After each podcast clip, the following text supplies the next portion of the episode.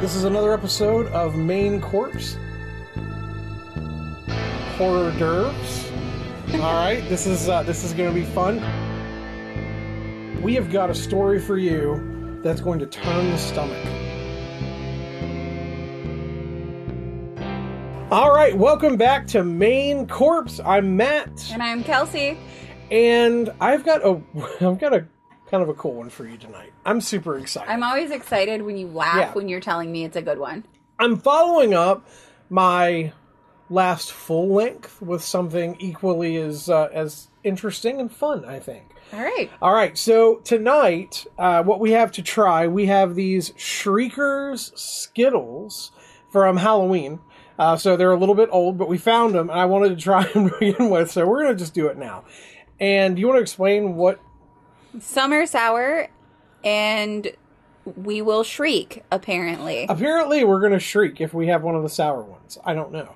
I don't so know it's how kind of like the roulette thing we did. The roulette Doritos. Yeah, they're it's kind of just like that. Okay, so I'm gonna pick just uh I guess an orange one. Great. I've got a purple one. Not sour at all. Same. Try a green one. Green's usually sour. Also not sour. Oh, no, it was sour. Oh, It was in the center. Okay, that's sour. I'm not gonna lie. That is that is tart. Mm-hmm. I'm making that scrunchy face. That's worse than the hot Dorito. I'm not gonna lie. Um, the hot Dorito was hot. That is really sour. Oh my god. But you're right. It doesn't hit you at first. It tastes just like a regular Skittle, and, and it's got to be like a powder in the middle. Or I ate like two purple ones. And the first one was a regular purple one, Mm-hmm. and the next one was a regular purple one for a second. Yeah, that's. I had a I had an orange one, and then I had a green one. The green one was a was a sour one. So I'm gonna try one more grape one here. Not sour. I'm gonna eat these the whole time. I love Skittles. Me too. We actually found these at Walmart like 75% off. So if you find the, the Skittles Shriekers and you like sour candy, I don't know what flavor this is, but it's disgusting. okay. I think that's what I had before. There's two colors of green. One's a darker green. One's like a pale green. The pale green is disgusting. Is it supposed to be some sort of melon? I don't know, but I hate it. hmm I don't like that at all. Does it say what flavors there are? It tastes like detergent. It tastes like unhappiness. We're just dumping every one of them out just to get the bag. Oh, it's supposed to be lime. That doesn't taste like No. lime. That tastes like gross. The, the the dark green one does taste like green apple. I'll give them. It I like the dark green one. All right, I will try the tangerine one. Okay, so here's what I'm going to say. If you like sour candy, um, it's more it's it's more sour than a Sour Patch Kid. Definitely. Yeah, for sure. It, it is actually a shocking amount of sour. Um, think of an, a warhead, kind of, is, is what it reminds me of. But That's it what I lasts, said. It lasts less time because warheads just make my tongue hurt and last seem to last forever, and they're way intense. This goes away really quick, uh, but it's it's really cool. I think the ratio's not great because I've had a single sour one and Mm-hmm. I've eaten like 10 of these. yeah, I've had four, and I've had one sour one. So Don't eat the light green though, they're disgusting. Yeah, the light green is not good. You might, someone might like it, but it kind of it, it reminds me of dishwashing liquid or detergent. Is what it reminds me of. It's Mm-hmm. Yeah. got like a How do you think it feels to be yeah. wrong and like this flavor? Ugh, I don't know. Okay, so I'm going to go ahead and get to my story because, like you said, you're not going to stop eating these, so tear them up. Um, we got to give Brittany a couple, so save a few for her. Other than that, they're all yours. She can have the green ones. Okay, cool. She can have all the. Green- She'll probably love them. All right, so the last full length I did was the true story that kind of, not officially, but has to have inspired Jeepers Creepers, right? Right. So this one is the story that definitely inspired The Hills Have Eyes. So tonight, um, what I'm gonna, what the story I'm gonna tell you is going to be the story of um, Sawney Bean. Have you ever heard of Sawney Bean before? I have not. Okay, so Sawney Bean was the inspiration for the movie The Hills Have Eyes. Have you ever seen The Hills Have Eyes? By the I way, she not. just hit a sour one, and I can tell. Uh, the look on her face is hilarious. Okay, so The Hills Have Eyes, just in case you're not initiated, go find it and watch it. Trigger warning, it's got some moments. The original and the remake are both pretty good. The original's a Wes Craven movie, uh, which is pretty cool because he's awesome.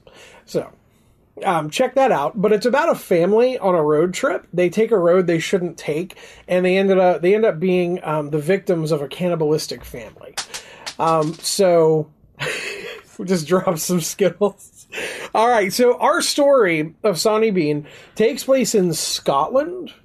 Um, Okay. The year is eh, they, people go back and forth, but it was somewhere in the 18th or 19th century, uh, right around there. Um, likely earlier than that, uh, from from my understanding. This is more of a legend. Um, and actually, I'm sorry, I'm just now seeing it was the um, 16th century. The story was actually told by the Newgate Calendar, which was a tabloid that ran between the 18th and 19th century. So the official story behind Sawney Bean um, actually comes apparently hundreds of years later, and it happened in the 16 um, the 16th century. So Sawney Bean um, and his uh, his wife, his partner named uh, Agnes Douglas, um, apparently shared an inclination for cannibalism and violence. Um, basically, what occurred here is they moved into a coastal cave. The cave was about 200 yards deep, and the entrance was blocked by high water during tide. So the couple were able to live there undiscovered for some 25 years. Um, Sawney and Agnes produced six daughters and eight sons. 14 granddaughters and 18 grandsons. Various grandchildren were all the products of incest between their children. I was gonna ask. Uh huh.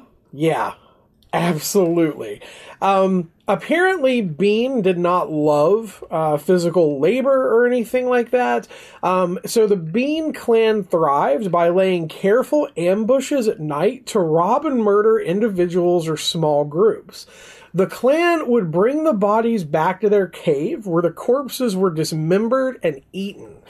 They pickled leftovers in barrels. Mm-hmm. What? The clan discarded body parts, which would sometimes wash up on nearby beaches. This strategy was used to help conceal their crimes and lead villagers to believe that it was animals who were attacking the travelers. The body parts and disappearances didn't go unnoticed by local villagers, but the Bean clan stayed in their cave by day and took their victims only at night. The clan was so um, clandestine that the villagers were unaware of the murderers living um, extremely close by because they weren't too far away from some villages. Um, as locals began to take notice of the disappearances, more significantly, several organized searches uh, were launched to find the culprits. One search took note of the cave, but the men refused to believe anything human could live in it. Frustrated and in a frantic quest for justice, the townspeople hanged several innocent people, but the disappearances continued. Suspicion often fell on local innkeepers since they were the last known to have seen many of the missing people alive. So you got to think this is long before you know modern forensic sciences. Um, there were a lot of superstitions. Yeah. So, and yeah. this is pretty peak for witch hunts. Correct. So, Yes. Um, one night, the Bean clan ambushed a married couple, um, riding on uh, riding between the villages. Um, but uh, but the man was actually skilled in combat. um, In, sorry, in combat, and he was able to hold the clan off using a sword and a pistol. The Bean clan fatally mauled the wife uh, when she fell to the ground in the conflict. Before they could um, take the resilient husband, a large group of, uh, of villagers appeared on the trail and the Beans fled. Um, the survivor was taken to the local magistrate who he informed of his experience. At this point, the existence of the cannibalistic clan was finally revealed, um, and it wasn't long uh, before the king, um, the king, uh, actually heard of the atrocities firsthand and decided to lead a search with a team of 400 men and several bloodhounds. They were able to discover the Bean clan's previous overlooked cave, um, thanks to the bloodhounds. And upon entering the cave by torchlight, the sor- uh, the searchers found the clan um, surrounded by human remains, and body parts were found hanging from the wall. Barrels were filled with limbs, and piles of stolen heirlooms and jewelry were found everywhere. So What did they need the money for if they're hiding by day? I don't know. I don't know. And I'm, I'm going to try to find more concrete information on this. It's been researched a lot, so I'm thinking there are some really good accounts of it that'll be a little bit more accurate. And maybe we'll do a full length out of this because, again, these are literally the notes uh, from an 18th and 19th century uh, tabloid publication. So take that for what it is. It was probably sensationalized just a little bit, uh, but but who Yeah, knows? Yeah, just a little. Yeah, yeah. So we'll, we'll see once I dig in a little bit more. So there are two versions of what happened next. Um, the most common of the two is the Bean Clan was captured alive, um, and they gave up without a fight. They were taken in chains uh, to um, Edinburgh, um, then transferred to Leith or Glasgow, depending on who you ask, and they were promptly executed without trial, as people saw them as subhuman and unfit for a trial. Sawney and his fellow uh, men had their genitalia cut off and thrown into the fires, their hands and feet severed, um, and were allowed to bleed to death. Um, Sawney was heard shouting with his dying words, It isn't over, it will never be over. I think that's a little bit extreme, but thinking of the time, who knows? Who knows? Um, there is also another claim that the search party simply placed gunpowder at the entrance to the cave and blew it up, leaving the clan to face suffocation. There's also a side story that one of the nearby towns uh, was actually home to Bean's daughter. Mm-hmm. Uh, she had fled the clan and was discovered to be his daughter later, and due to her relationship with him, she was hung from a tree that the locals now call the Hairy Tree. Oh, Who knows if it's true or not? So there you go. I will say um, that one thing that I should bring up is the victims are uh, so the amount of victims is estimated to be somewhere between a thousand to fifty five hundred over twenty five years. that's absurd.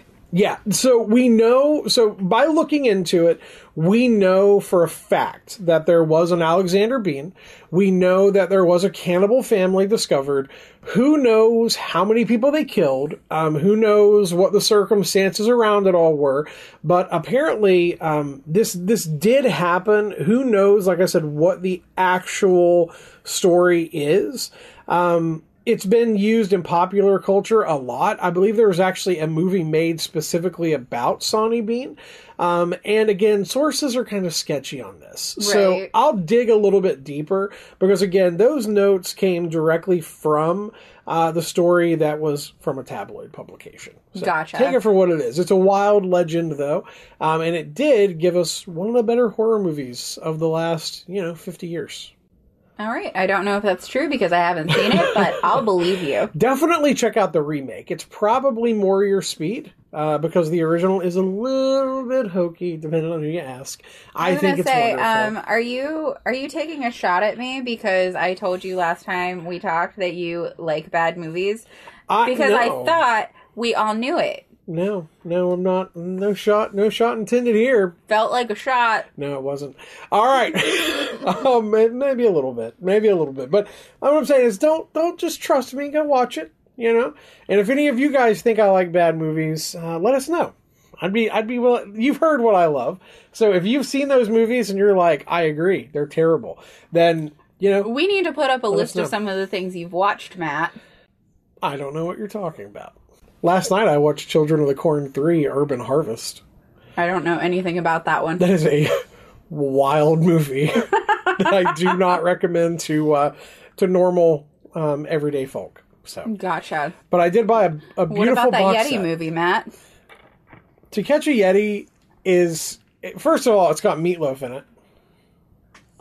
There you go. So if you're a fan of Meatloaf, Bat Out of Hell Meatloaf, go check it out and uh, I apologize for what the outcome of that is. Exactly. All right, this has been Main Corpse. Where can you find us at? Oh gosh, you can find us you on the spot. At, you did.